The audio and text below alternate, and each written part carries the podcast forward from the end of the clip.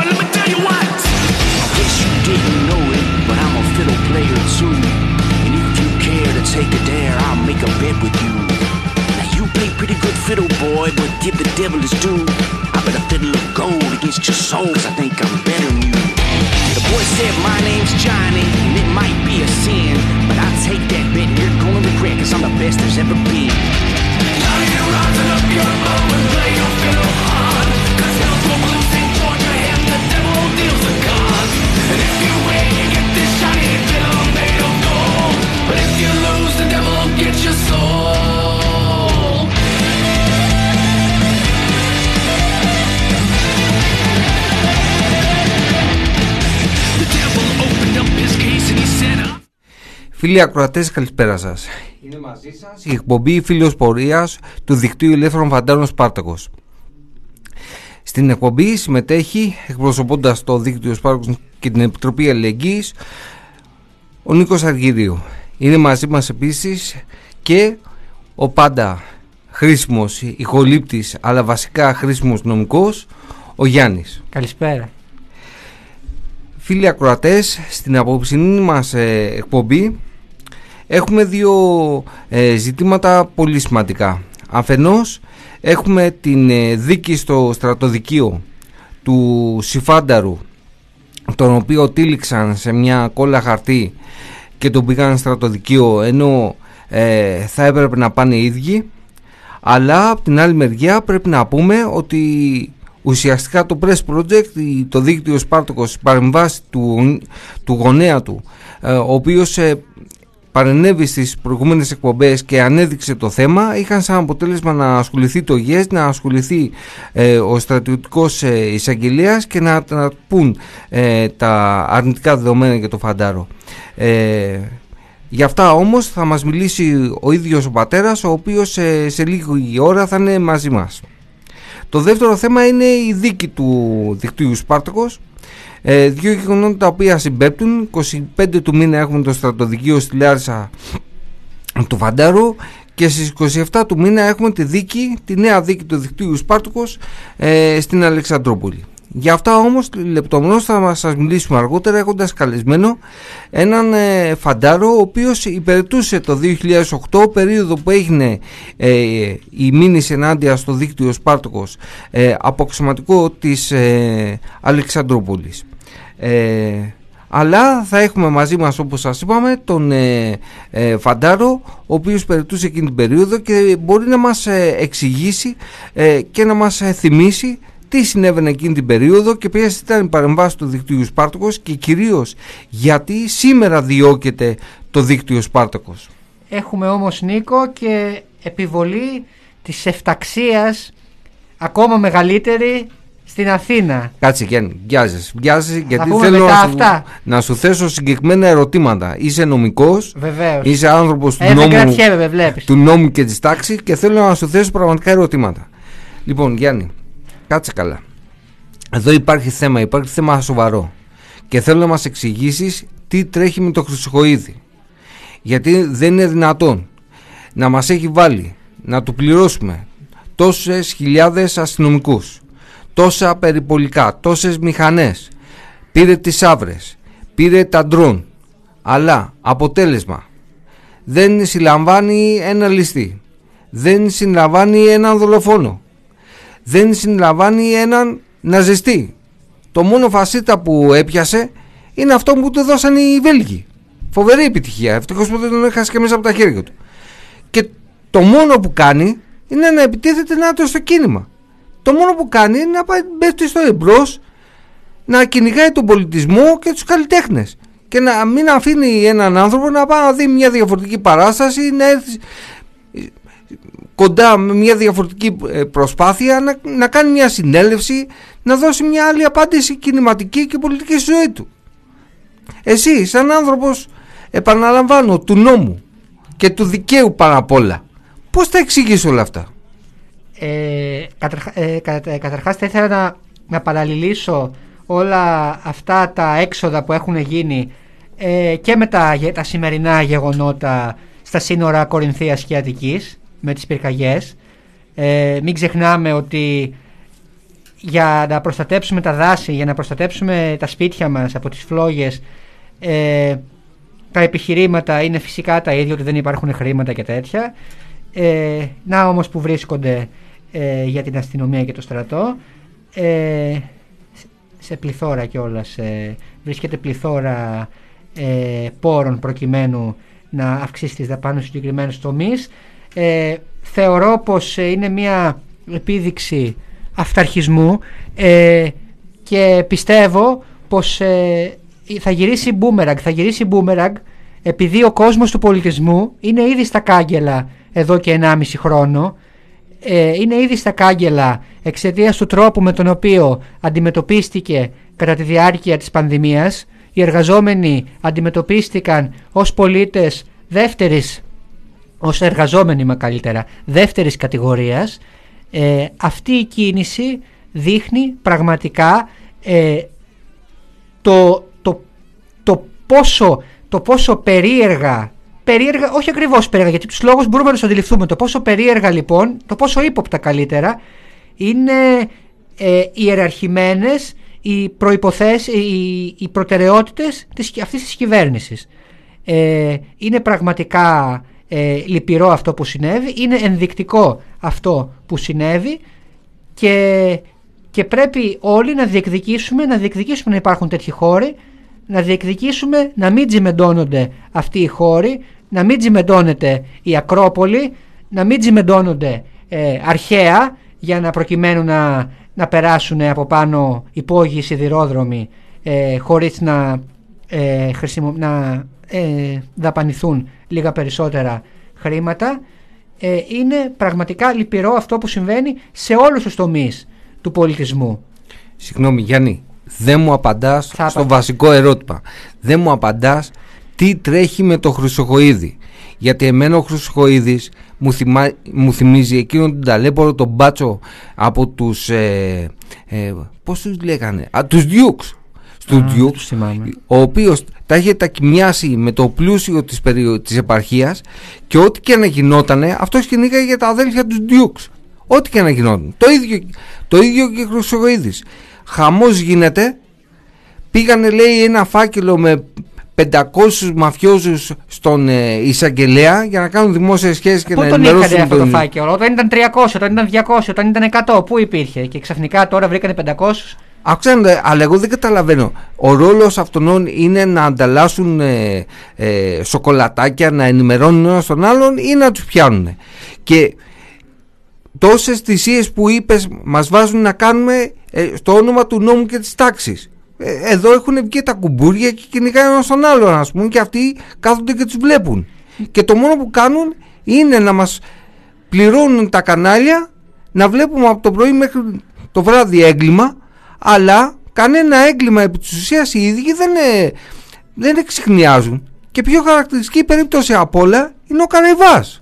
Βέβαια ε, θα έλεγα πως ε, ο Χρυσοχοίδης έχει αναλάβει το, το ρόλο του διώκτη του κινήματος γιατί και το κίνημα ε, είναι ο άμεσος πολιτικός του αντίπαλος και ο πιο επικίνδυνος αλλά και γιατί έτσι θεωρεί ότι μπορεί να πετάει τυράκια στους ε, μικροαστούς στα πιο συντηρητικά κομμάτια επίσης του, του κόσμου ότι να εδώ είμαι ο, ο καλός σερίφης που ήρθα να επιβάλλω την τάξη πετυχημένος τα τελευταία 20 χρόνια 17 Νοέμβρη κλπ και να μαζεύω τους μπαχαλάκιδες από τις πλατείες και, και τα θέατρα.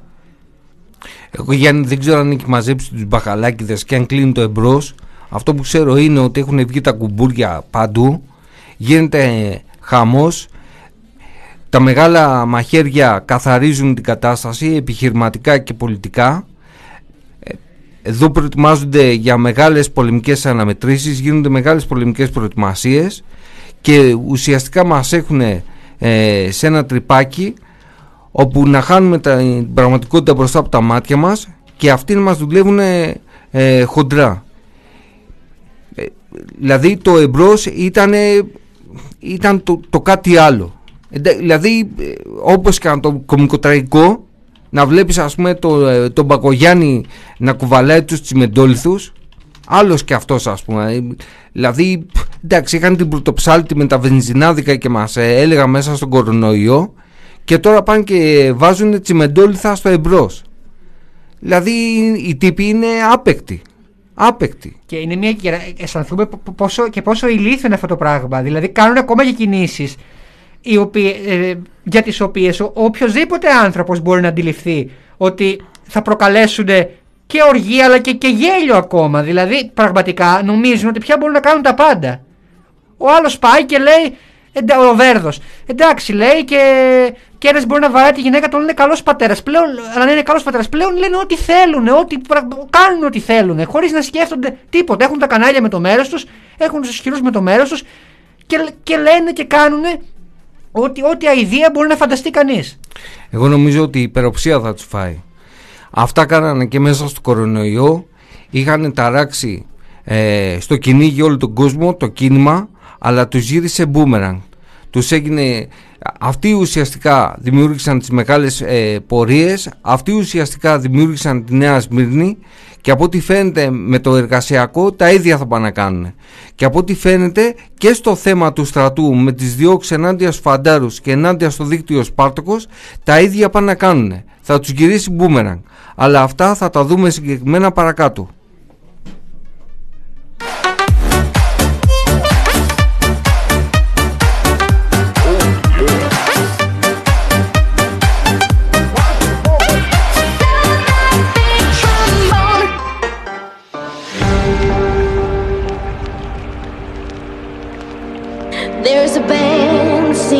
Songs about Joanna. While the trees by the sea are sound asleep, and the man by the piano's feeling lonely, he's begging, I won't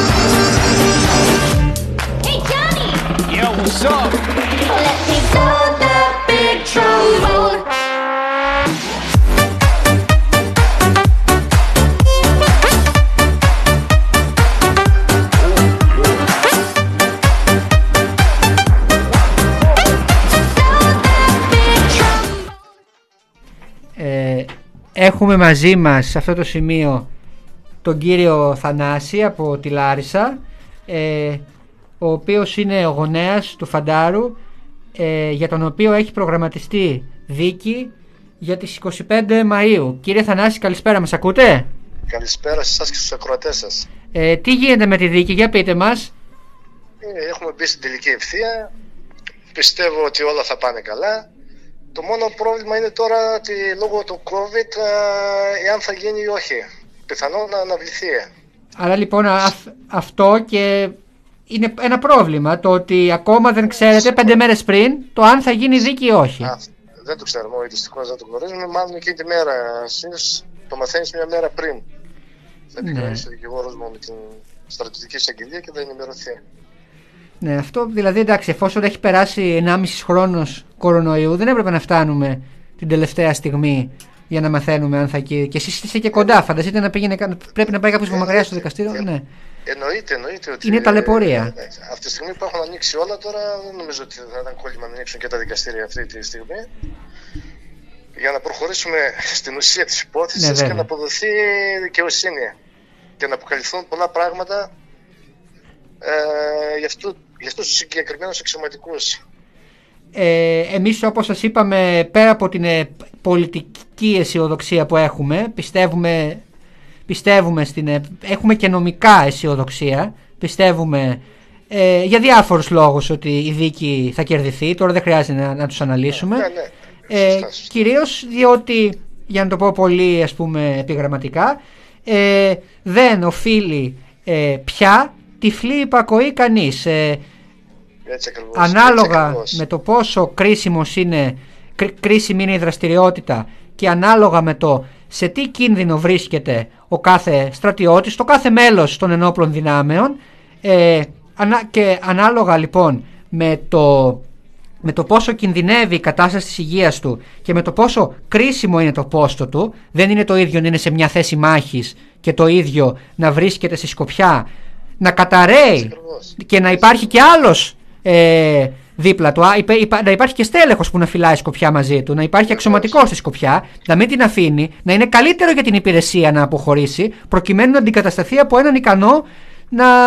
Βεβαίως, Ναι. βεβαίως, βεβαίως, βεβαίως. Πάντως κύριε Θανάση ε, θα πρότεινα να μας λέγατε δύο λόγια Ναι, ναι. για την εξέλιξη της υπόθεσης δηλαδή ε, με μια συντομία τι ακριβώς έγινε, πώς οδηγηθήκατε στο στρατοδικείο πώς γύρισε το πράγμα και πώς εσείς αυτή τη στιγμή με ποια δεδομένα πάτε στο ε, στρατοδικείο στις 24 του μήνα; Για να μας ακούσουν και οι ακροατές που δεν μας είχαν ακούσει την προηγούμενη φορά. Στις 25 του μήνα. Ναι. Σωστά. Ε, υπήρχε ένα εξαντλητικό ωράριο στο στρατόδο του Αμπελώνα από θέμα υπηρεσιών, αγκαριών και ανάρμοση συμπεριφορά ορισμένων, το τονίζω ορισμένων στελεχών, έτσι, να μην τους βάζουμε όλους στο ίδιο καλάθι, από συγκεκριμένα άτομα και συγκεκριμένα έναν αντιπασπιστή, ο οποίος μη εκτιμώντας το έργο που προσέφεραν όλα τα παιδιά σε αυτούς τους δύσκολους καιρούς που περνούσε η πατρίδα, που κλήθηκαν να υπηρετήσουν την πατρίδα τους, φρόντιζε να τους κάνει το βίο-βίο του. Παρότι εκτελούσαν υπηρεσίες οι οποίες ήταν πέρα του κανονικού, κάναν αγκαρίες πέρα του κανονικού, φρόντιζε ο συγκεκριμένος κύρος με την αρχή της διοίκησης να βγάζει τα αποθυμένα σε, στους στρατιώτες. Έτσι και έγινε παρά τις κλήσεις του γιού μου που, ζητούσε, που του ζήτησε βοήθεια απαθέστατα και ψυχρά το είπαν πέσε κάτω να λιποθυμήσεις και μετά θα φωνάξω βοήθεια. Το παιδί ε, φώναξε άλλος τέλεχος, παρέδωσε τον οπλισμό του, αποχώρησε, αντικαταστάθηκε από άλλο άτομο γιατί δεν ήταν σε θέση να εκτελέσει την υπηρεσία του. Αυτό την επόμενη μέρα είχε συνέπεια να τιμωρηθεί με 20 μέρες φυλακή. Θεμητό. Πειθαρχικά, Μέχρι- ναι. Ναι, ναι. Από εκεί και πέρα όμως, ε, με, ε, μετά από δύο μέρες, συνεχίστηκε το ίδιο, πάλι το, στο ίδιο μοτίβο οι υπηρεσίες αυτά. Το παιδί κατέρευσε γύρω στις 8.30 το βράδυ, μια παρά μέσα, μέσα στο χειμώνα. Έπεισε κάτω, χτύπησε στο πρόσωπό του. Σας έχω στείλει και φωτογραφίες, τις έχετε δει. Σε έχουμε ανεβάσει, ναι. Βεβαίως. Και το όλο ευτύχημα ήταν ότι πλησίαζε την κατάσταση και βρέθηκε από έτερο φαντάρο σε λιπόθυμη κατάσταση. Εδώ πρέπει να πούμε ότι διατάχθηκε να πάει σε ακόμα πιο επικίνδυνη υπηρεσία γιατί στη δεύτερη σκοπιά στην οποία κατέρευσε Σωστά, υπηρετούσε ήταν μόνος μόνος, του. Μόνος του. Δηλαδή τον στείλανε μετά να υπηρετήσει και μόνο του. Ακριβώς. Και ήταν θέμα τύχης που τον βρήκε ο άλλος συνάδελφός του. Γιατί φανταστείτε τώρα Ιανουάριο μήνα, βράδυ, ε, τι κινδύνους ε, θα μπορούσε να, τι, τι βλάβη θα έχει, μπορούσε να έχει πάθει το παιδί. Από εκεί και πέρα οδηγήθηκε στο νοσοκομείο, αρχικά στο στρατιωτικό νοσοκομείο Λάρισας, στη συνέχεια στο πολιτικό νοσοκομείο Λάρισας, παρέμεινε νοσηλευόμενος τρεις μέρες και κατόπιν του δώσαν αναρωτική άδεια και προσήλθε στην, υπηρεσία- ε, στην συνοικία μας. Ναι. Ε, Ανταυτού, ανταυτού η διοίκηση, αφού ε, με καθησύχασαν με το τηλέφωνο ότι όλα θα πάνε καλά και ότι ενδιαφερόμαστε και αυτό, και εγώ τους εξήγησα ότι δεν έχω πρόβλημα. Αυτή τη στιγμή, με ενδιέφερε η υγεία του παιδιού μου και τίποτα άλλο. Ε, όταν πήγα μετά από δύο μέρες πήγα στην, ε, και να συναντήσω τον διοικητή της μονάδας μου διαβεβαίωσε ότι αν δεν κάνεις κάτι εσύ δεν θα κάνουμε κι εμείς. Εγώ του είπα, παρότι ήταν μια συναλλαγή που δεν θα, μ' που δεν θα μ' άρεσε, για το καλό του παιδιού μου, εγώ του είπα, του έδωσα το λόγο μου ότι δεν θα κάνω κάτι, αρκεί και εσείς να μην κάνετε το ίδιο. Ανταυτού, οι κύριοι έταξαν μια ιδέα, την οποία έλαβε μια κατάπτυστη ιδέα, όπως αποδείχθηκε στο τέλος, Την πήρατε στα χέρια σας ή όχι ακόμα; την έχουν πάρει το ένα σκέλος ως προς το θέμα το πειθαρχικό του γιού μου. Όχι ότι τον τραυματισμό του. Αυτό δεν μας το κινητήσαν ποτέ. Έγινε και δεύτερη ιδέα η οποία ουδέποτε μας κοινοποιήθηκε. Παρόλο που έχετε ξεκάθαρο ένομο συμφέρον για αυτή την ΕΔΕ, διότι θέλετε να προχωρήσετε, ναι. Βεβαίως, βεβαίως. Η ΕΔΕ που διενεργήθηκε, δημιουργήθηκε, ε, διενεργήθηκε από, από αξιωματικό της μονάδας. Ναι, να μην, μπούμε από ποιον, ναι, να μην μπούμε από ποιον. Όχι, ναι, από ναι. υφιστάμενο αξιωματικό του διοικητή και αυτό καταλαβαίνετε ότι η γυναίκα του Κέσσαρ εκτός από τίμη πρέπει να φαίνεται και τίμη. Άρα έτσι, λοιπόν την να... ΕΔΕ έκανε όπως και στη, έκανε αξιωματικό στην ΕΔΕ, όπου ήδη μπαίνει στη μονάδα αυτή την οποία κατηγορείται. Στη μονάδα. Βεβαίως, βεβαίως. Πράγμα που είναι για γέλια. Ναι, πραγματικά, ρε, συγγνώμη που γελάω, αλλά. ναι, από, από όλη την ιδέα ε, που έγινε, το αποτέλεσμα ήταν ότι ευθύνεται μόνο ο γιος μου για ό,τι έκανε και φρόντισε ε, να παραπευθεί να δικαστεί στο. Στο στρατοδικείο. Στο στρατοδικείο. Και ενώ όλοι οι άλλοι απαλλάσσονται. Ναι. Θέλω να σα πω ότι σε αυτό σημαίνει ότι υπάρχουν τεράστιες ανακρίβειες μέσα στην ΕΔΕ, οι οποίες θα, θα αναπτυχθούν ε, στο δικαστήριο και θα φανεί η αλήθεια. Εμείς έχουμε εμπιστοσύνη τόσο στο στρατιωτική δικαιοσύνη, όσο και στο, στο στρατό σαν θεσμός. Δεν μπορούν μερικά άτομα να μαυρώνουν ε, το στρατό. Έτσι, να είμαστε ξεκάθαροι σε αυτό το θέμα, ούτε εναντίον του στρατού είμαστε, ούτε εναντίον γι' αυτό και εξάλλου πήγα και, τα, πήγα και εγώ, υπηρέτησα και τα, και τα παιδιά μου. Πήγαν να υπηρετήσουν ε, την πατρίδα. Πάντως κύριε Θανάση, από αυτά που ναι. μας έχετε πει μέχρι τώρα, ε, μπορεί να μας είπατε ε, και καλά κάνετε ότι δεν είναι όλοι οι αξιωματικοί το ίδιο αλλά ο στρατός με τον τρόπο τον οποίο ε, σας αντιμετώπισε σας αντιμετώπισαν ναι. οι αρμόδιοι αξιωματικοί όχι, ναι, ναι. Ε, δεν κρίνουμε το ρόλο ενός λοχεία κρίνουμε το ρόλο των επίσημων αρχών των, της επίσημης εκπροσώπησης του στρατού η οποία σας στήληξε σε μια κολαγαρτή ένα. Δεύτερο, ο στρατός σαν θεσμός με τον τρόπο τον οποίο λειτουργεί και διεξάγει τη ΕΔΕ γιατί την ΕΔΕ τον τρόπο τον ναι, οποίο θα διεξαχθεί δεν τον ε, έχει ε, οργανώσει ένας αξιωματικός ή ένας διοικητής. Είναι, είναι κεντρικά οργανωμένο άρα ο στρατός έχει ενδιαφερθεί, έχει προγραμματίσει, έχει δρομολογήσει τον τρόπο τον οποίο θα συγκαλύπτονται οι διάφορες υποθέσεις και θα στρέφεται ενάντια στο φαντάρο. Άρα στη συγκεκριμένη περίπτωση ναι, ναι. φάνηκαν όλα αυτά ότι το ενδιαφέρον τους ήταν το πώς θα ρίξουν την ευθύνη στο φαντάρο το πώς δεν θα, ε, το κριτήριο τους δεν ήταν η δικαιοσύνη δεν ναι. ήταν ανάμεση αλήθεια, δεν ήταν να δικαιωθεί ο τραυματίας, δεν ήταν να διεξάγουν έρευνα, ενώ ακόμη υπήρχε και τραυματισμός. Και μάλιστα το παιδί, το δεύτερο σκοπός όταν έρχεται και το βρίσκεται, δεν ξέρει σε ποια κατάσταση βρίσκεται. Έτσι. Και με, εσείς μας διηγηθήκατε ότι είναι σοβαρός τραυματισμός, τους αναγκάζει να τον πάνε στο στρατιωτικό νοσοκομείο, να τον πάνε στο πολιτικό νοσοκομείο αργότερα, να τον ε, περιθάψουν τόσες μέρες και να του δώσουν μεγάλη αναρωτική άδεια. Άρα μιλάμε για βαρύ τραυματισμό, με συγκεκριμένες ενέργειες. Και από όλο αυτό το πράγμα ο στρατός επιλέγει να στραφεί ενάντια στο θύμα και να τον στείλει στο στρατοδικείο. Και αν δεν ήταν ε, η προσπάθεια του Σπάρτακου που έδωσε βήμα σε εσάς, η προσπάθεια του Press Project και συγκεκριμένης μικρής μερίδας δημοσιογράφων, γιατί αυτά δεν ε, αποτελούν θέματα της ατζέντας ενός καναλιού, ενός ραδιοφώνου μιας εφημερίδας, δεν αφορούν αυτούς, εσείς πολύ απλά θα πηγαίνατε στο δικαστήριο στις 25 του μήνα ζούπιτη για να καταδικαστείτε. Άρα άλλη είναι η προσπάθεια η οποία ανέδειξε το θέμα και θα ήθελα να σας ρωτήσω σε ποια φάση βρισκόσαστε τώρα γιατί πολλά πράγματα έχουν ανατραπεί και η συνεργασία σας με τον δικηγόρο, δικηγόρο φυσικά σας δίνει τη δυνατότητα να μιλάτε για άλλα δεδομένα. Βεβαίως, βεβαίως. Ε, έχουμε προβεί ε, ο γιος μου σε μήνυση εναντίον του συγκεκριμένου αξιωματικών. Ε, έχει ασκήσει προκαταρκτική αυταπάγγελτε στρατιωτικός εισαγγελέας, βρίσκεται στο στάδιο της προνάξη αυτή τη στιγμή. Ε, έδειξε ενδιαφέρον, δεν μπορώ να πω ότι η δικαιοσύνη στρατιωτική έδειξε ενδιαφέρον για το θέμα. Αφού βγήκατε στο ραδιόφωνο, ναι, αφού υπήρξε δημοσιότητα.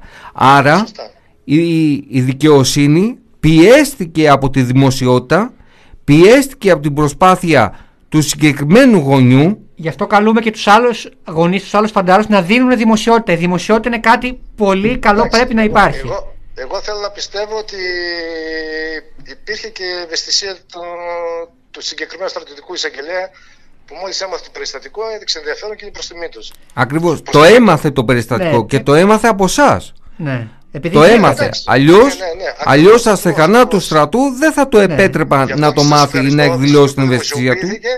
Και έφτασε στο στρατιωτικό εισαγγελέα το θέμα και το γνώρισε, έδειξε ενδιαφέρον και έκανε αυτά που έπρεπε να κάνει. Και εδώ να πούμε, επειδή βγάζουμε πολλές καταγγελίες, ότι οι εισαγγελίε ε, μπορεί να μην τους αρέσει τι γράφει ο Σπάρτακος, το Press Project ή οποιοδήποτε, αλλά εφόσον γνωρίζουν ότι εδώ πέρα δημοσιεύονται πάρα πολλές καταγγελίες, οφείλει, ο εισαγγελέας οφείλει όπως και ο συγκεκριμένος, στη συγκεκριμένη περίπτωση, να έχει τα μάτια του ανοιχτά. Δεν, δεν πάει να μην του αρέσει τι γράφει ο Σπάρτακος. Πρέπει να, να, να, κοιτάει ένα μέσο το οποίο βγάζει καταγγελίες. Ο εισαγγελέας αποδίδει δικαιοσύνη. Οποιοδήποτε και να βγάζει καταγγελίες πρέπει να τις κοιτάει και να τις ελέγχει. Εντάξει. Στη... Ευτυχώς για στη συγκεκριμένη περίοδο του γιού μου ε, μπορώ να πω ότι λειτουργήσαν τα αντανακλαστικά ήταν πάρα πολύ γρήγορα και του τους ευχαριστώ γι' αυτό. Οπότε θα, θα περιμένουμε να δούμε αν θα υπάρξει την ναι, Τρίτη το. Θα έχουμε ναι, το δικαστήριο. Ναι, ναι, το δικαστήριο ναι, ή ναι. όχι. Ε, ευχαριστούμε. Να είστε καλά και, καλή επιτυχία στη δίκη. Καλή επιτυχία κύριε Θανάση. Ε, σε αυτό το σημείο να πω, επειδή μιλάμε συχνά για στελέχη τα οποία έχουν καθαρό μυαλό, λέγαμε και την πρώτη φορά θυμάμαι, ε, αν κάποιος έχει καθαρό μυαλό θα καταθε... και, και έχει δει τι έγινε και ξέρει τι έγινε, θα καταθέσει την αλήθεια. Αν κάποιος δεν έχει καθαρό μυαλό και ξέρει τι έγινε, δεν θα καταθέσει την αλήθεια. Τρί, τρίτη περίπτωση ανθρώπου δεν υπάρχει. Τρίτη περίπτωση στάσης απέναντι στα, στα πραγματικά περιστατικά και αυτό δεν αφορά μόνο αυτή την υπόθεση, αφορά όλες τις υποθέσεις. Όποιος είναι, έτσι δεν είναι. Γιάννη, επειδή οι ακροατές μας παρακολουθούν τα θέματα τα οποία αναδεικνύουμε, εγώ θέλω να θυμίσω το παράδειγμα ε, των δραματικών γεγονότων στο ΚΕΤ της Πάτρας. Ε, πρόσφατα βγήκε ο υπουργός ε, ο Νίκος Παναγιωτόπουλος ε, και απάντησε σε κοινοβουλευτικό επίπεδο στις ερωτήσεις που είχαν κάνει ε, τα διάφορα κόμματα για το ε, θέμα των ΕΔΕ και της διεξαγωγής τους. Θέλω να ε, πω συγκεκριμένες ε, αναφορές του Υπουργού, ο οποίος τόνισε ότι ε, καταρχήν δεν υπάρχει bullying στο στρατό, δεν, υπάρχει, δεν υπάρχουν τέτοια φαινόμενα αυθαιρεσίας καψονιών και ότι αυτά είναι μεμονωμένα περιστατικά. Προσέξτε να δείτε τώρα, μεμονωμένα περιστατικά. Μπορεί κανένας να αθροίσει όλα τα μεμονωμένα περιστατικά που σε κάθε εκπομπή του Press Project αλλά και καθημερινά στο δίκτυο Σπάρτακος εμείς δημοσιοποιούμε γιατί λίγο πολύ στο δίκτυο Σπάρτακος ο καθένας μπορεί να βρει χωρίς υπερβολή χίλιες καταγγελίες φαντάρων το χρόνο. Μιλάμε ότι στο, μέσα σε λίγες μέρες χάθηκαν έξι άνθρωποι, κανένας δεν είπε γιατί, υπάρχουν αυτοκτονίες, κανένας δεν λέει γιατί, στις στρατιωτικές σχολές γίνεται της κακομήρας και μάλιστα το υπουργός, ο Καμένος, είχε δηλώσει ότι αυτό είναι άτυπο εθιμικό δίκαιο της σχολής, άτυπο δίκαιο εθιμικό της σχολής, το ένα έτος να βασανίζει το άλλο. Προσέξτε και ο υπουργός σήμερα της ακροδεξιάς κυβέρνησης της Νέας Δημοκρατίας, για να, για να καταλαβαίνουμε τι λέμε, λέει ότι αυτά τα πράγματα είναι μεμονωμένα χαρακτηριστικά. Ο ένας σου λέει ότι αυτό είναι άτυπο δίκαιο και ο άλλος σου λέει ότι είναι μεμονωμένο ε, περιστατικό. Και πόσα μεμονωμένα περιστατικά μπορούμε να μετρήσουμε από τον Εύρο, στρατιωτικές σχολές, στη στρατονομία, στη ΣΜΗ, στα Δωδεκάνησα, στη Μυτιλίνη, στη Χίο. Πόσα μεμονωμένα ε, περιστατικά μας κάνουν έναν κανόνα. Το ένα είναι αυτό. Το δεύτερο, ενώ ο Υπουργός λέει ότι υπάρχουν μεμονωμένα περιστατικά, αναγκάζεται στην ίδια απάντηση ε, στη Βουλή να παραδεχτεί ότι υπήρχαν δύο περιπτώσεις στελεχών τα οποία αντιμετώπισαν τη δικαιοσύνη γιατί κάνανε bullying. Αυτό που δεν μας λέει όμως ο υπουργός είναι κάτω από ποιες προϋποθέσεις τα συγκεκριμένα στελέχη αντιμετώπισαν ε, πειθαρχικές διώξεις και τη δικαιοσύνη.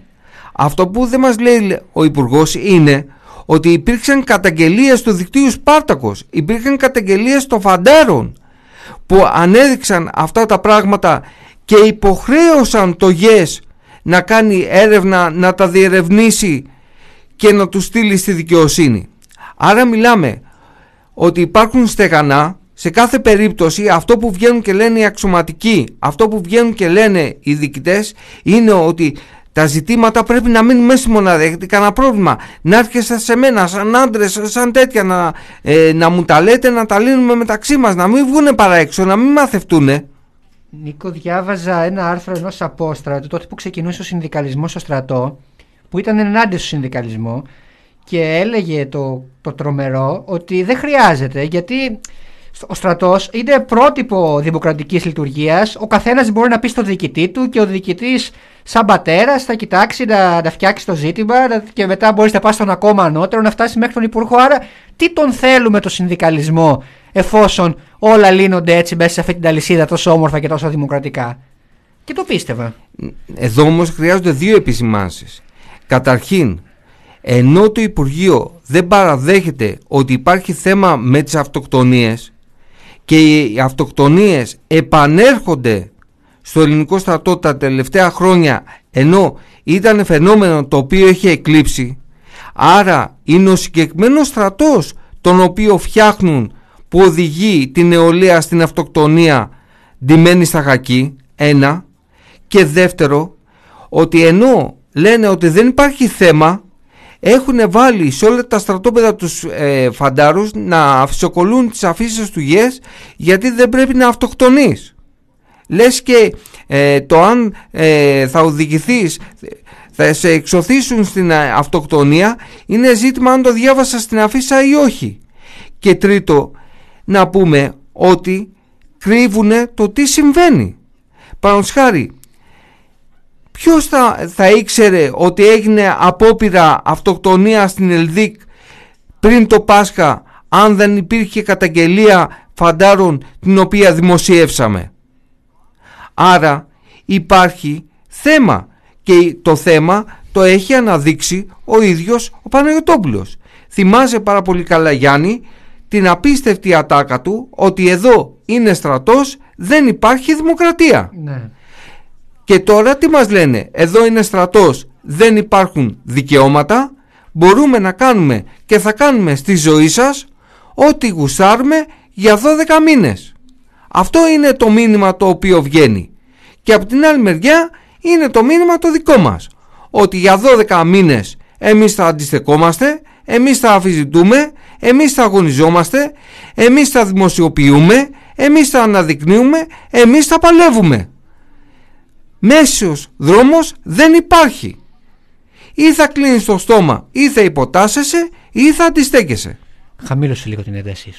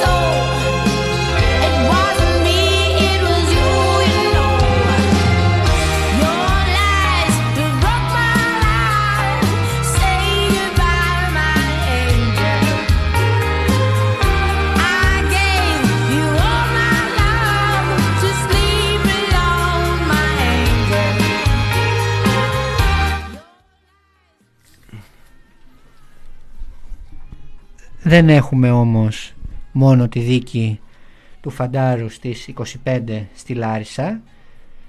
Έχουμε στις 27 Μαΐου στην Αλεξανδρούπολη και αυτό είναι σημαντικό κρατήστε το γιατί το θεωρούμε μεθόδευση, είναι μεθόδευση στην Αλεξανδρούπολη ε, τη δίκη της ε, Επιτροπής Ελεγγύης Στρατευμένων του Σπάρτακου και του Νίκου του Χαραλαμπόπουλου που, στον οποίο είχε χρεωθεί το τηλέφωνο ε, εκείνη την περίοδο. Ε, αυτή η δίκη δεν, ε, κατά πάσα πιθανότητα θα γίνει δεν, δύσκολο θα πάρει αναβολή ε, οπότε ε, είμαστε σε μια διαδικασία ε, που δεχόμαστε συνεχώς ε, μηνύματα συμπαράστασης. Καλούμε το κίνημα να συμπαρασταθεί σε μας να, προσθέ, να προσθέσει και άλλα μηνύματα σε αυτό που συμβαίνει είναι μια δίκη η οποία και, και σε αυτή την περίπτωση το, το κατηγορητήριο είναι αστείο. Ε, θα μας το θυμίσει καλύτερα ο Νίκος, θα μας περιγράψει το γιατί κατηγορούμαστε. Είναι αστείο πάντω το κατηγορητήριο. Είναι μια δίκη η οποία στοχεύει και η αστείωτα του κατηγορητηρίου το αποδεικνύει αυτό. Στοχεύει στο να ταλαιπωρήσει, στο να, στο να βάλει, τη, στο να καταφέρει να μας καταδικάσει ε, επειδή σπάμε τα στεγανά των στρατοπέδων. Είναι μια δίκη ε, από τις πολλές δίκες ε, που έχουν γίνει σε βάρος μας ε, σε καμία από αυτές ε, τελεσίδικα δεν ε, καταδικαστήκαμε έτσι θα συμβεί και σε αυτή την περίπτωση είναι μια δίκη η οποία μπορεί να νομίζουν ότι επειδή γίνεται στην Αλεξανδρούπολη σε περίοδο μάλιστα κορονοϊού θα, θα μας, κάνει, θα μας αποδυναμώσει ωστόσο ο Εύρος ε, είναι ο βασικός μας, ο βασικός χώρος δράσης μας. Στον Εύρο είμαστε πολύ ισχυροί. Στον Εύρο υπάρχουν τόσες μονάδες. Στον Εύρο ε, έχουμε, αναπτύσσουμε μαζί με τα νησιά κυρίως του Ανατολικού Αιγαίου αναπτύσσουμε ε, το, το κύριο μέρος της προσπάθειας που κάνουμε να, να οργανώσουμε το κίνημα μέσα στο στρατό ε, Συνεπώς είναι μια δίκη η οποία όπως και οι άλλες θα καταλήξει σε φιάσκο για όσους προσπαθούν να μας φημώσουν και δεν το λέω το φημώσουν από άποψη μόνο της ελευθερίας του λόγου και της, ε, που φυσικά υπάρχει εδώ γιατί δεν υπάρχει καμία περίπτωση ε, να, να, να, να, στέκει αυτό το κατηγορητήριο και γι' αυτό πρέπει να λάβουν θέση και άνθρωποι οι οποίοι ξεκάθαρα ασχολούνται με θέματα ελευθεριών αν θέλετε αλλά είναι μια δίκη που πέρα από ζητήματα της ελευθερίας του λόγου πάνω απ' όλα στο, ε, στοχεύει να πλήξει όχι την ελευθερία μας να κρίνουμε το στρατό όπως κρίνει κάποιος το δημόσιο αν θέλετε αλλά είναι μια δίκη που στοχεύει το ίδιο το κίνημα που στοχεύει το βραχίωνα του κινήματος μέσα στο στρατό ε, που στοχεύει στο να το αποδυναμώσει που στοχεύει στο να το κάνει να, να, να το κόψει στα φτερά τη στιγμή που φουντώνει, τη στιγμή που ε, είναι όλο και πιο ισχυρό, τη στιγμή που το κράτος επιθυμεί να, να βάλει το στρατό ακόμα πιο βαθιά ε, στα, στα, στο παιχνίδι ε, της κυρίαρχης τάξης είτε αυτό λέγεται Ανατολική Μεσόγειος είτε αυτό λέγεται Αιγαίο είτε αυτό λέγεται κυνήγι προσφύγων και μεταναστών στον Εύρο όπου και η δίκη. Νομίζω Γιάννη ότι υπάρχουν δύο-τρία πράγματα τα οποία άρχισες να τονίζεις που ε, αποκαλύπτουν τις ε, πραγματικές επιδιώξεις τους. Ε, ότι ε, το θέμα είναι να χτυπήσουν το δίκτυο Σπάρτοχος, το θέμα είναι να χτυπήσουν την Επιτροπή Αλληλεγγύης. Ε, καταρχήν να θυμίσουμε ότι ε, εμείς αποκαλύπτουμε εκείνη την περίοδο ε, και γινόμαστε βήμα ε, στην προσπάθεια που κάνει μια οικογένεια χαμηλόβαθμων ε, στρατιωτικών ΕΠΟΠ να αμυνθούν απέναντι στην ε, καταδίωξή τους όπως θεώρησαν και στην επίθεση την οποία δεχόντουσαν από έναν διοικητή ο οποίος με το πρόγραμμα εργασιών που τους ε, έβαζε ε, ουσιαστικά έτεινε να διαλύσει την οικογένειά τους. Μιλάμε για, ε, για μια μάνα με μικρό παιδί η οποία ήταν έγκυος ή θα έφερνε στη ζωή το δεύτερο παιδάκι τους και αντί να της δώσει τις άδειες τη φόρτωνε υπηρεσίες τα προβλήματα που αντιμετώπιζαν είναι πάρα πολύ μεγάλα και εμείς εκείνο το χρονικό διάστημα βγάλαμε τις ε, καταγγελίες που ήμασταν υποχρεωμένοι να βγάλουμε σαν Επιτροπή Αλληλεγγύης ε, Στρατευμένων αναδεικνύοντας τα προβλήματα των φαντάρων και των χαμηλόβαθμων στελεχών και ε, απαιτώντας να δοθούν λύσεις. Η υπηρεσία, το ΓΕΣ, το τέταρτο σώμα στρατού ε, κινήθηκαν με την πίεση της δημοσιότητας με βάση την πίεση που ασκούσε το δίκτυο Σπάρτοκος και η Επιτροπή Αλληλεγγύης ε, διερεύνησαν ε, την υπόθεση και μάλιστα θεώρησαν ότι είναι τόσο σοβαρή ώστε να πάει το ζήτημα στο στρατοδικείο. Αυτοί τον, τον πήγαν στο στρατοδικείο, τον πήγαμε εμείς. Ε, το στρατοδικείο έγινε ε, και απέδειξε ότι όντως γινόντουσαν αυτές οι κινήσεις από τον διοικητή ε, κινήσεις οι οποίες ε, έθεταν σε μεγάλο ε, ε, δημιουργούσαν μεγάλα προβλήματα ε, στους στα συγκεκριμένα χαμηλόβαθμα στελέχη αλλά δεν ε, θεώρησαν ότι ο διοικητής είχε πρόθεση για αυτό που έκανε. Ε, κακώς το έκανε αλλά δεν είχε πρόθεση για να το κάνει. Για να καταλάβουμε τι σημαίνει αυτό ε, όταν κάποιος σου, σου κάνει μήνυση για συκοφαντική δυσφήμιση, πρέπει να αποδεικνύεται ότι αυτά τα οποία έχεις καταγγείλει σε βάρος του είναι ψεύδι. Εδώ έχουμε μια περίπτωση στην οποία αποδεικνύεται ότι όσα καταγγέλλονται είναι αλήθεια. Απλά ε, οι, οι, οι φερόμενοι παθόντες μέσω του Σπάρτακου άσκησαν κάποια κριτική στις προθέσεις του. Αυτό δεν σημαίνει, η κριτική όμως είναι δικαίωμα στο να πεις γιατί γίνεται αυτό. Είναι σαν να λέμε ότι ε, κάνουμε εγώ κριτική στο Μητσοτάκι ότι θέλει να ε, προστατέψει το μεγάλο κεφάλαιο με το τάδε ζήτημα ή να, με, με, το, με την τάδε ρύθμιση και πάει και μου λέει ότι ξέρεις κάτι, εγώ όχι δεν το κάνω για να προστατέψω το μεγάλο κεφάλαιο, άρα με συκοφαντής. Ενώ λέω αυτό το πράγμα είναι και φανταστείτε πόσο επικίνδυνο είναι και πώς μπορεί να χρησιμοποιηθεί σε κάθε άλλη περίπτωση που ο λαός ασκεί κριτική στο, στο, στο σύστημα. Ασκεί κριτική στους ισχυρούς, ασκεί κριτική στους βουλευτές, ασκεί κριτική στο στρατό, ασκεί κριτική στον οποιονδήποτε ας πούμε ε, ισχυρό. Και να βάλουμε και ένα άλλο θέμα, Γιάννη, ότι στη συγκεκριμένη περίπτωση ε, το θέμα απασχόλησε όχι μόνο το ΓΕΣ αλλά απασχόλησε και τα μέσα μαζικής ε, ενημέρωσης δηλαδή έγινε θέμα ε, στις εφημερίδες έγινε θέμα σε κανάλι στο, σε ραδιοσταθμό ε, πήρε έκταση άρα δεν ήμασταν οι μόνοι που το αναδείξαμε όπως ήμασταν υποχρεωμένοι ξαναλέω. Ε, και αυτός είναι ο ρόλος μας. Τι, τι στο καλό Επιτροπή Αλληλεγγύης Στρατημένων θα ήμασταν αν δεν δείχνουμε την αλληλεγγύη μας. Λοιπόν και, ε, και το συγκεκριμένο θέμα πήγε στο στρατοδικείο. Το στρατοδικείο ε, ανέδειξε ότι ε, στα λεγόμενά τους οι στρατιωτικοί και σε αυτά που του καταλόγησαν είχαν δίκιο έτσι γινόταν αλλά δεν καταλόγησαν στο συγκεκριμένο διοικητή πρόθεση. Ε, λίγη αυτή η ιστορία Αργότερα ο διοικητής αυτός αλλάζει μονάδα και εμείς στο πλαίσιο των καταγγελίων που παίρνουμε από φαντάρους και χαμηλόβαθμα στελέχη για μια ακόμη φορά γινόμαστε ε, δέκτες από επαναλαμβανόμενες καταγγελίες από συγκεκριμένη μονάδα της ε, Αλεξανδρούπολης όπου ε, έχουν τρομερά παράπονα από τη συμπεριφορά του. Ε, τα παράπονα αυτά ήταν στην πλειοψηφία των υφισταμένων του ε, τα οποία τα καταγράψαμε, τα αναδείξαμε ε, και ο συγκεκριμένος ε, δικτής και στη μία και στην άλλη περίπτωση είναι ο ίδιος.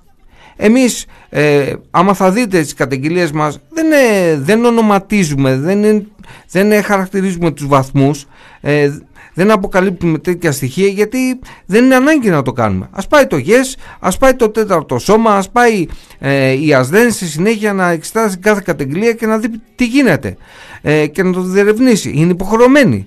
Ε, άρα, ο συγκεκριμένος μας καταλογίζει η πρόθεση ότι τον έχουμε βάλει στόχαστρο και δεν τον αφήνουμε στο χλωρό κλαρί σε όποια μονάδα να πάει, ότι εμείς θα του βρούμε μια καταγγελία. Λες και εμείς καταγγελίες τις βγάζουμε από το μυαλό μας και βάζουμε στο στόχαστρό μας ε, συγκεκριμένους στρατιωτικούς. Ο συγκεκριμένος επομένως στρατιωτικός πάει και μας κάνει μήνυση μπροστά στην αδυναμία του να απαντήσει υπηρεσιακά και καθώς ελέγχεται από τη δημοσιότητα για ό,τι κάνει αφού δεν μπορεί να απαντήσει με αυτόν τον τρόπο έρχεται και μας μηνύει για καταξακολούθηση συκοφαντική δυσφήμιση όταν έχει πάει στρατοδικείο και έχει πάρει απόφαση όπου φαίνεται ότι αυτά που λέγαμε ήταν πραγματικά, ήταν αληθινά αλλά το στρατοδικείο του λέει ότι δεν είχε πρόθεση για να τα κάνει αλλά τα έκανε. Και έρχεται τώρα μπροστά, μπροστά σε όλη τη μονάδα που έχει παράπονα, που ε, σου λέει τι θα γίνει με αυτόν τον άνθρωπο, πώς θα ξεφύγω, πώς θα γλιτώσω, δεν, δεν, δεν υποφέρεται αυτή η κατάσταση. Μας αναφέρει, τα αναδεικνύουμε, το διερευνά το ΓΕΣ και το τέταρτο σώμα, η ημεραρχία η αντίστοιχη που είναι η μονάδα και αυτός μας απαντά με μια ε, ξεκολούθηση, λέει, συκοφαντική δυσφήμιση. Νομίζω ότι είναι συγκεκριμένα τα συμπεράσματα τα οποία πρέπει να βγάλουμε αλλά κυρίως υπάρχουν ζητήματα ευρύτερα. Πρέπει να σκεφτούμε τι μάχη έδινε ο Σπάρτακος εκείνη την περίοδο στον Εύρο τι σήμαινε εκείνο το χρονικό διάστημα η στρατιωτική θητεία στον Εύρο τι αντιμετώπιζαν τα παιδιά τι αναδείκνυε ο Σπάρτακος και πολύ περισσότερο γιατί με αφορμή αυτή την δικαστική δίωξη προχωράει ο στρατός, το κράτος και η στρατιωτική δικαιοσύνη και κατ' επέκταση η ευρύτερη δικαιοσύνη, η αστική δικαιοσύνη να στραφεί ενάντια μας θεωρώντας ότι ενοχλούμε αυτή την περίοδο. Αυτό είναι το σημαντικό που πρέπει να σκεφτούμε. Θα κάνουμε όμως ένα διάλειμμα καθώς ε, στην παρέα μας θέλουμε να βάλουμε Φαντάρο ο οποίος υπηρετούσε εκείνη την περίοδο στον Εύρο και είναι γνώστης άμεσα της κατάστασης που επικρατούσε. Τους τα βολεύουν, νυχθή μερό να μη σαλεύουν, νυχθή μερό να μη σαλεύουν. Άδειασε λοιπόν η πόλη από τα ελαφρόμια λαρνάκια, χαχαχα, που βελάζανε στους δρόμους και έβοσκαν χορτάρι στα βαρκάκια. Ναι, ναι, ναι.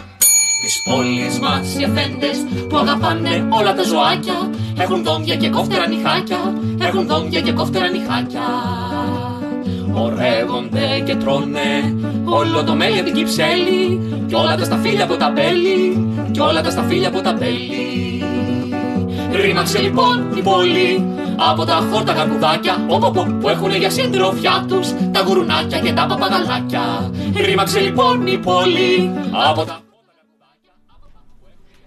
ε, πάμε σε αυτό το σημείο να καλησπερίσουμε τον Γιάννη που ήταν ε, στρατιώτης στην περιοχή του Εύρου ε, κατά το, το 2018, δηλαδή κατά την περίοδο που εκτελήθηκαν τα γεγονότα που οδήγησαν στην ε, δίκη της 27ης Μαΐου. Καλησπέρα Γιάννη, μας ακούς; Καλησπέρα. Κάνε μας το δικό σου σχόλιο για τη δίκη και λίγο και με βάση την εμπειρία που είχες τότε στον Εύρο. Ναι, έχω πληροφορηθεί για τη δίκη και αυτό που αντιλαμβάνομαι είναι αυτό νομίζω που θα αντιλαμβανόταν οποιοδήποτε έχει υπάρξει ε, φαντάρο στο στρατό και έχει κάνει τη θητεία του και ήταν νοήμων ε, άνθρωπος ε, ευαίσθητος, ευσυνείδητος ε, ε, και ούτω καθεξής γιατί ε, καταρχήν ε, εμείς υπηρετήσαμε σε μια περίοδο στην οποία τα ελληνοτουρκικά ήταν πιο οξυμένα από ποτέ. Υπήρχε ένας υπουργός Εθνικής Άμυνας ε, που έκανε διάφορες προκλητικές ενέργειες ε, πάνω από βραχονισίδες, φορούσε στρατιωτικά ρούχα, ε, διάφοροι υψηλόβαθμοι αξιωματούχοι προκαλούσαν συνεχώς την Τουρκία, ε, αναβαθμίζανε συνεχώς το ρόλο του στρατού επιθετικά και θυμάμαι πολύ συγκεκριμένο ότι όταν πήγαινα στο Βόρειο Εύρο για να ε, πω στη μονάδα που θα υπηρετήσω. Υπήρχαν ε, κίτρινα site ελεγχόμενα για παραπληροφόρηση τα οποία λέγανε ότι έχουν βγει ε, φύλλα ε, επιστράτευσης. Και αντί να κυνηγηθούν ε, αυτά τα site από την ανεξάρτητη δικαιοσύνη ε, καταγγέλλεται το δίκτυο Σπάρτακος το οποίο αυτό που έκανε ήταν να είναι ένα όπλο ε, στα χέρια των αδύναμων και να είναι ο φόβος αυτών που θέλανε να κάνουν μέσα στο στρατό ε, αυταρχισμούς, να λένε εθνικιστικά σχόλια και μηνύματα ε, και γενικά να χειρίζονται την εξουσία που τους δίνεται ε, κατά το δοκούν μη σεβόμενοι τον οποιονδήποτε έχει πάει εκεί να κάνει υποχρεωτικά τη θητεία του.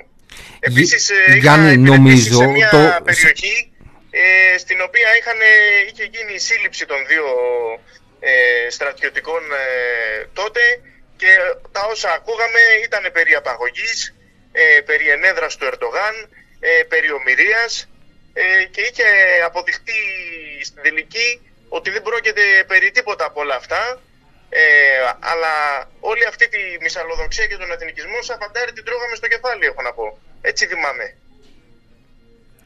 Και το, και το δίκτυο Σπάρτκος Γιάννη, καλησπέρα, ήταν από τις πολύ ελάχιστες ε, ε, συλλογικότητες οι οποίες είχαν αμφισβητήσει την επίσημη ερμηνεία καθώς ε, είχαμε αναδείξει το θέμα ότι οι δύο στρατιωτικοί είχαν μπει 200 μέτρα εντός του, του τουρκικού εδάφους δεν υπήρχε απαγωγή δεν τους έκλεψαν το τζιπ δεν τους πήραν τα όπλα δεν έγινε επίθεση σε φυλάκιο και απαγωγή των στρατιωτικών όπως λέγανε συγκεκριμένα site και συγκεκριμένοι εκπρόσωποι της ε, ακροδεξιάς χωρίς κανένας να κινηθεί ενάντια τους. Αντίθετα είχαμε πει ότι εδώ υπάρχει ψέμα ότι πώς είναι δυνατόν να, να υπάρχει επίσημη προπαγάνδα που έλεγε ότι οι Έλληνες στρατιωτικοί μπήκανε 200 μέτρα εντός του τουρκικού εδάφους ε, ακολουθώντας τα βήματα ε, προσφύγων όπως ε, δικαιολογήθηκαν βηματισμός των προσφύγων ο οποίος ήταν προς τα ελληνικά ε, ελληνικά εδάφη. Όλα, όλα αυτά τα πληρώσαμε εμείς γιατί στην ταξιαρχία που υπηρετούσα μας βάζα να κάνουμε συνέχεια τα ΕΕ να μικραίνουμε συνέχεια τους χρόνους ε, απόκρισης ε, γιατί ήταν σε κρίση όλοι οι σωματάρχες και οι μέραρχοι. Ήμασταν σε μια συνεχόμενη πολεμική προετοιμασία με το όπλο συνέχεια μαζί, με το λουκάνικο συνέχεια μαζί, συνέχεια επανδρώναμε φυλάκια, συνέχεια επανδρώναμε τεθωρακισμένα και ζούσαμε μια κόλαση πραγματικά. Αναφορά στην αναφορά, ε, τα ίδια και τα ίδια. Ο χρόνος μας ήταν πολύ πιεσμένος και όλη αυτή την κατάσταση την πληρώσαμε εμείς. Εγώ αυτό θυμάμαι και ότι μόνο το δίκτυο Σπάρτακος μας έδινε ε, βήμα για να, για να βγει μια διαφορετική φωνή και μου κάνει πολύ μεγάλη εντύπωση και απορώ πώς ζούμε σε μια εποχή που βγαίνουν αναδρομικά καταγγελίες για το παρελθόν απέναντι στην εξουσία όπως είναι το έγινε το προηγούμενο καιρό αυτό που είδατε με το κίνημα Me και δικάζεται σήμερα ένα, ένας φορέας ας πούμε που δημοσιοποιούσε ε, καταγγελίες σε χώρους όπου η αυτα, ο αυταρχισμός ανθεί και έδινε βήμα ας πούμε, σε ανθρώπους που δεν έχουν καμία άλλη διέξοδο. Αυτό με βγάζει έξω από τα ρούχα μου και πιστεύω κάθε άλλο ε, άνθρωπο που το έχει νιώσει αυτό. Ότι το μόνο του όπλο εκεί πέρα μέσα και η μόνη του φωνή ήταν ε, το δίκτυο Σπάρτακος.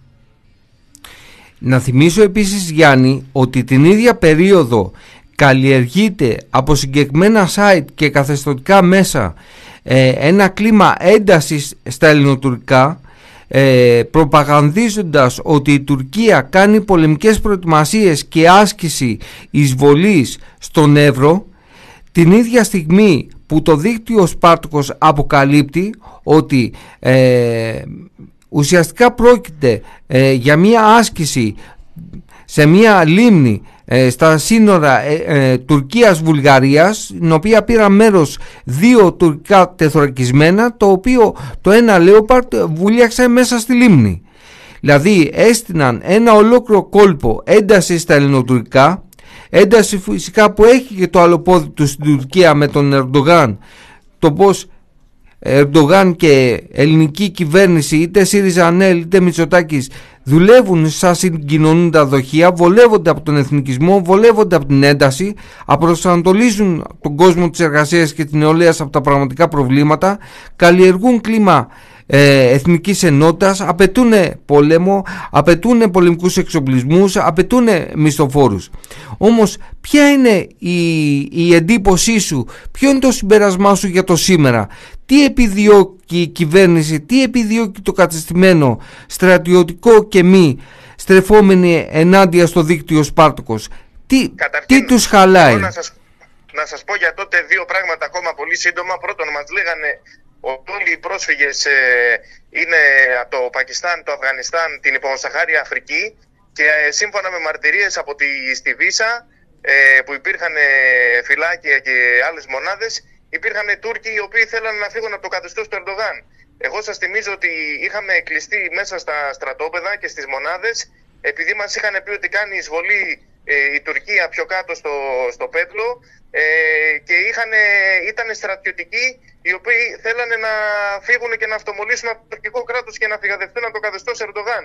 Και μας λέγανε ότι είναι εισβολή της Τουρκίας στους ε, στρατευμένους. Άρα έβαζαν πλάτη στο καθεστώς Ερντογάν και ταυτόχρονα καλλιεργούσαν κλίμα πόσο ο ελληνικός στρατός να στραφεί στους, ε, ενάντια στους πρόσφυγες και μετανάστες.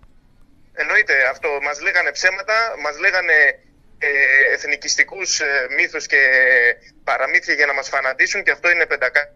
Και σήμερα, μια εποχή αυτό που με ρωτήσατε που μου λέτε ε, γιατί γίνονται όλα αυτά, ε, φαίνεται ότι το δίκτυο Σπάρτακος ενοχλούσε με το λόγο που είχε στο αντιπολεμικό κίνημα. Είναι μια εποχή που το ελληνικό κράτος σφίγγει τις σχέσεις του με το Ισραήλ ε, σε μια ε, περίοδο που το Ισραήλ κάνει αυτά που κάνει στη λωρίδα της Γάζας και βλέπουμε παιδιά κάθε μέρα να πεθαίνουν ε, και από εκεί και πέρα αυτό που θα πρέπει να καταλάβει ο καθένας είναι ότι ούτε ζούμε σε μια ειρηνική χώρα, ούτε η χώρα αυτή δεν έχει επιθετικές ευλέψεις. Εγώ αυτό βλέπω και νομίζω ότι δεν χρειάζεται και πολύ, ε, πολύ μεγάλη ανάλυση και πολύ βαθιά σκέψη για να καταλήξει κανείς σε αυτά τα συμπράσματα. Και πιστεύω ότι η δίκη αυτή, ε, εκτός ότι είναι μεθοδευμένη και στοχευμένη, έχει σκοπό να τρομοκρατήσει τον αγωνιζόμενο άνθρωπο, είτε αυτός είναι ε, έξω στην κοινωνία, είτε είναι μέσα στο στρατόπεδο και τα βάζει με την αδικία και την πολεμοκαπηλεία. Αυτό πιστεύω ότι συνδέει το τότε με το σήμερα. Να σε ευχαριστήσουμε πολύ για την παρέμβασή σου. Και εγώ να είστε καλά. Καλό απόγευμα. Γεια σας. Γεια σου Εν ολίγης, ε, θα πούμε ότι αυτό που καταλήγω έτσι είναι ότι η πρώτη δίκη του Φαντάρου θα κερδιθεί επειδή δεν είχε κανένα καθήκον να εκτεθεί σε τέτοιο, να, να υπακούσει τη διαταγή, σε αυτή τη διαταγή, να εκτεθεί σε κίνδυνο ζωής ακόμα. Γιατί όταν κάποιος αισθάνεται ότι καταραίει, πιθανότατα να αισθάνεται και ότι, και ότι, και ότι χάνεται η ίδια η ζωή του. Δεν ξέρει κάποιος ότι καταραίει, α, θα λιποθυμίσω και εντάξει, δεν είναι τίποτα πιο σοβαρό. Δεν είχε υποχρέωση να εκτεθεί σε κίνδυνο ζωής ε, σε μία περίοδο στην οποία, σε μία, προκειμένου να παραμείνει σε μία υπηρεσία όπου μπορούσε να αντικατασταθεί αμέσως σε περίοδο ειρήνης, όπου υπήρχε και αξιωματικός εκείνη τη στιγμή, δεν άφηνε το πόστο του εντελώς ε, άδειο. Ε, και στη δεύτερη περίπτωση ο Σπάρτακος θα αθωθεί ε, διότι ε, τα γεγονότα συνέβησαν και δεν, μπορούμε να, δεν μπορεί να χαρακτηριστεί ψευδε, ψευδές το πώς ερμηνεύει κάποιος τη συμπεριφορά και την πρόθεση κάποιου ανθρώπου. Ε, φίλοι ακροατές, ε, θέλω να τονίσω από την μεριά μου το εξής. Ότι νομίζω ότι με βάση ό,τι λέχθηκε μέχρι τώρα έχετε βγάλει και εσείς τα συμπεράσματά σας. Το μεγαλύτερο συμπέρασμα το οποίο βγάζουμε εμείς και απαντάμε είναι ότι οι πολεμικές διεργασίες, η επίθεση στο λαό μας, είτε με τα αντεργατικά νομοσχέδια, είτε με το εμπρός, ε, είτε με το κλίμα τρομοκρατίας, ε, είτε με τους ε, εξοπλισμούς, τις προλήψεις των χιλιάδων μισθοφόρων, το πέταγμα χιλιάδων φτωχών νέων από τα πανεπιστήμια, 20-25 μαθητές πετάει η Κεραμέως από την τριτοβάθμια εκπαίδευση, τους φτωχούς πετάει και ταυτόχρονα προσπαθεί να τους μαζέψει ε, στον στρατό, ε, να τους πηγαίνει στο Μάλι τη Σαουδική Αραβία για να φυλάνε τα συμφέροντα των, ε, των Αμερικάνων, των εφοπλιστών, των εργολάβων. Η πραγματικότητα σήμερα που καίει τα γεράνια όρη. Μια πραγματικότητα η οποία αύριο θα είναι τα αιωλικά πάρκα. Ουσιαστικά είναι μια περικύκλωση της ζωής του εργαζόμενου και της νεολαίας που το μόνο το οποίο του αφήνουν και καλά να οδηγηθεί είναι η ατομική διαπραγμάτευση, το σκύψιμο του κεφαλιού να γίνει αναλώσιμος είτε στο εργοστάσιο είτε στην πρώτη γραμμή και στην ε, επέμβαση. Απέναντι σε όλα αυτά βρίσκεται το δίκτυο Σπάρτεκος. Βρίσκεται με τη λογική της περάσπισης των δικαιωμάτων του φαντάρων αφενός, αφετέρου με το ζήτημα του κινήματος μέσα και έξω από το στρατό. Και το τελευταίο χρονικό διάστημα αυτό που τους πονάει είναι ότι διευρύνονται τόσο οι αντιστάσεις των φαντάρων μέσα στο στρατό αλλά κυρίως ότι αναπτύσσονται αντιστάσεις και ξαναβγαίνει το αντιπολεμικό κίνημα μειοψηφικό, ναι μειοψηφικό αλλά ξαναβγαίνει στο δρόμο με αφετηρία το στρατό. Δείτε την κινητοποίηση του Οκτώβρου του 2020 και πως μανιασμένα επιτέθηκαν στους μαθητές γιατί δεν γουστάραν τα Ραφαέλ τους. Δείτε την κινητοποίηση στις 17 Απριλίου ενάντια στην αύξηση θητείας ενάντια στους πολιτικούς εξοπλισμούς δείτε τις νέες συσκέψεις που προγραμματίζει το δίκτυο Σπάρτκος και σε λίγη ώρα ε, έχουμε ε, διαδικτυακή σύσκεψη με δεκάδες συλλογικότητες πανελλαδικά για να προγραμματίσουμε τα επόμενα βήματα της αντιπολιτικής πάλης. Αυτό νομίζω είναι που τους προβληματίζει. Πώς θα πάνε σε πόλεμο ενώ έχουν πρόβλημα με το εσωτερικό μέτωπο. Όταν υπάρχουν εργατικές αντιστάσεις, νεολαίσικες αντιστάσεις, βαβούρα, ε, αμφισβήτηση στο στρατό, πώς εσύ θα πας να παίξεις ενάντια ε, στον Ερντογάν, ε, ενάντια ε, στο Ιράν, ενάντια στη Ρωσία, πώς θα στείλει στρατό στο Μάλι, στην Αφρική, στη Λιβύη, στη Σαουδική Αραβία; Αυτές οι αντιστάσεις πρέπει να κατασταλούν. Γι' αυτό και αρχίσαμε την εκπομπή μας με το Χρυσοχοίδη γιατί ο Χρυσοχοίδης εκπροσωπεί αυτό το πράγμα. Την επιβολή του αστικού νόμου και της αστικής ε, τάξης παντού. Πρέπει να κλείσουν τα στόματα, πρέπει να σταματήσει η νεολαίστικη και εργατική αμφισβήτηση.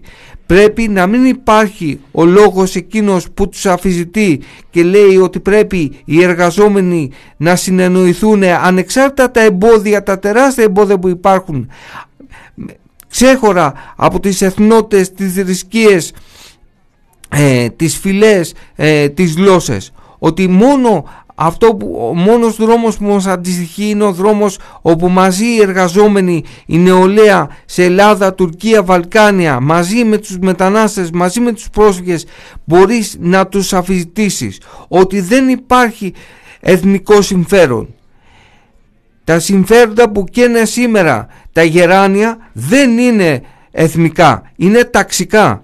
Τα συμφέροντα τα οποία διεκδικούν ΑΟΣ και ενεργειακά κοιτάσματα, αναβάθμιση της Ελλάδας σαν ενεργειακό κόμβο είναι ταξικά συμφέροντα, είναι αστικά συμφέροντα. Με αυτά τα συμφέροντα εμείς δεν έχουμε καμία σχέση. Εμείς και όσοι θα τους επιβάλλουν το δεκάωρο, θα τους επιβάλλουν τις απολύσεις, θα επιβάλλουν την κατάργηση του συνδικαλισμού, θα κλείνουν τους πρόσφυγες και μετανάστες στα στρατόπεδα συγκέντρωσης. Με αυτά τα συμφέροντα είμαστε ξένοι, είμαστε εχθρικοί και πραγματικά ψάχνουμε το νήμα και σιγά σιγά το βρίσκουμε για να συνενώσουμε όλους αυτούς τους ανθρώπους. Άρα το δίκτυο Σπάρτακος έχει ταξικές καταβολές αναφέρεται στον κόσμο της εργασίας και αυτό είναι πάρα πολύ σημαντικό. Αυτό τους προβληματίζει γιατί πραγματικά ζούμε σε μια εποχή μεγάλων αντιθέσεων βαθέματος της κρίσης με τεράστιες δυσκολίες που δεν μπορούν να καλύψουν τα εκατομμύρια που ρίχνουν στους ε, ε, καναλάρχες για να μας πουλάνε την προπαγάνδα τους. Τα προβλήματα είναι εδώ, οι αντιθέσεις είναι εδώ και σε μας αυτό που αντιστοιχεί είναι να να παλεύουμε, να παλεύουμε συλλογικά, να παλεύουμε έχοντας ταξικό κριτήριο και συγκεκριμένη ε, στόχευση να παλεύουμε με διεθνιστικό κριτήριο και να μην τρώμε το εθνικιστικό δηλητήριο που μας πουλάνε. Αυτός ο φόβος είναι συγκεκριμένος και είναι φόβος τον οποίο πρέπει να εξαφανίσουν. Άρα εμείς παλεύουμε για να αλλάξει στρατόπεδο ο φόβος, να βγούμε στο δρόμο, να συνενωθούμε και να συνενώσουμε όλους τους ανθρώπους με βάση τα δικαιώματα, τις ανάγκες του κόσμου, της εργασίας και της νεολαίας.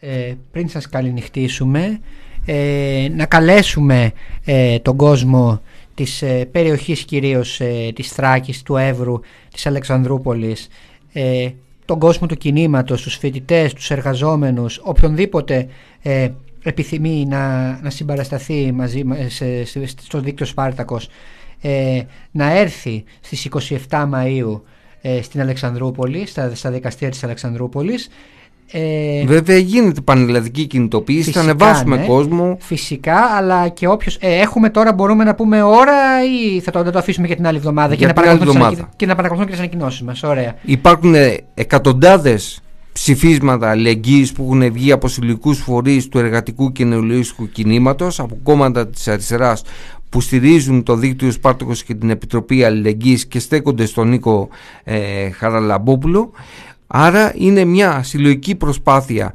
πανελλαδικού επίπεδου το οποίο εκφράζεται και θα καταλήξει ε, στα δικαστήρια της ε, Αλεξανδρούπολης ε, στις 27 του μήνα ε, διεκδικώντας, απαιτώντας τη δικαίωση του δικτύου Σπάρτοκος και του κινήματος Φαντάρων. Ε, κινητοποίηση φυσικά θα κάναμε και στη Λάρισα, απλώς κατά πάσα πιθανότητα δεν θα γίνει η δίκη, έχουμε τέτοια εικόνα, οπότε γι' αυτό δεν μπορούμε να, να φέρουμε κόσμο και να μην ε, γίνει τελικά η δίκη. Ε, λοιπόν, να σας καληνυχτήσουμε. Ευχαριστούμε που, που ήσασταν μαζί μας για μια ακόμη φορά. Καλό βράδυ.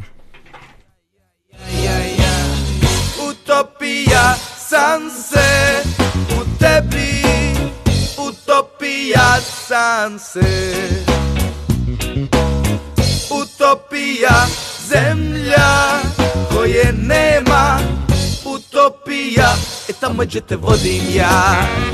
E tamo gdje te vodim ja. E tamo gdje te vodim ja. E tamo gdje te vodim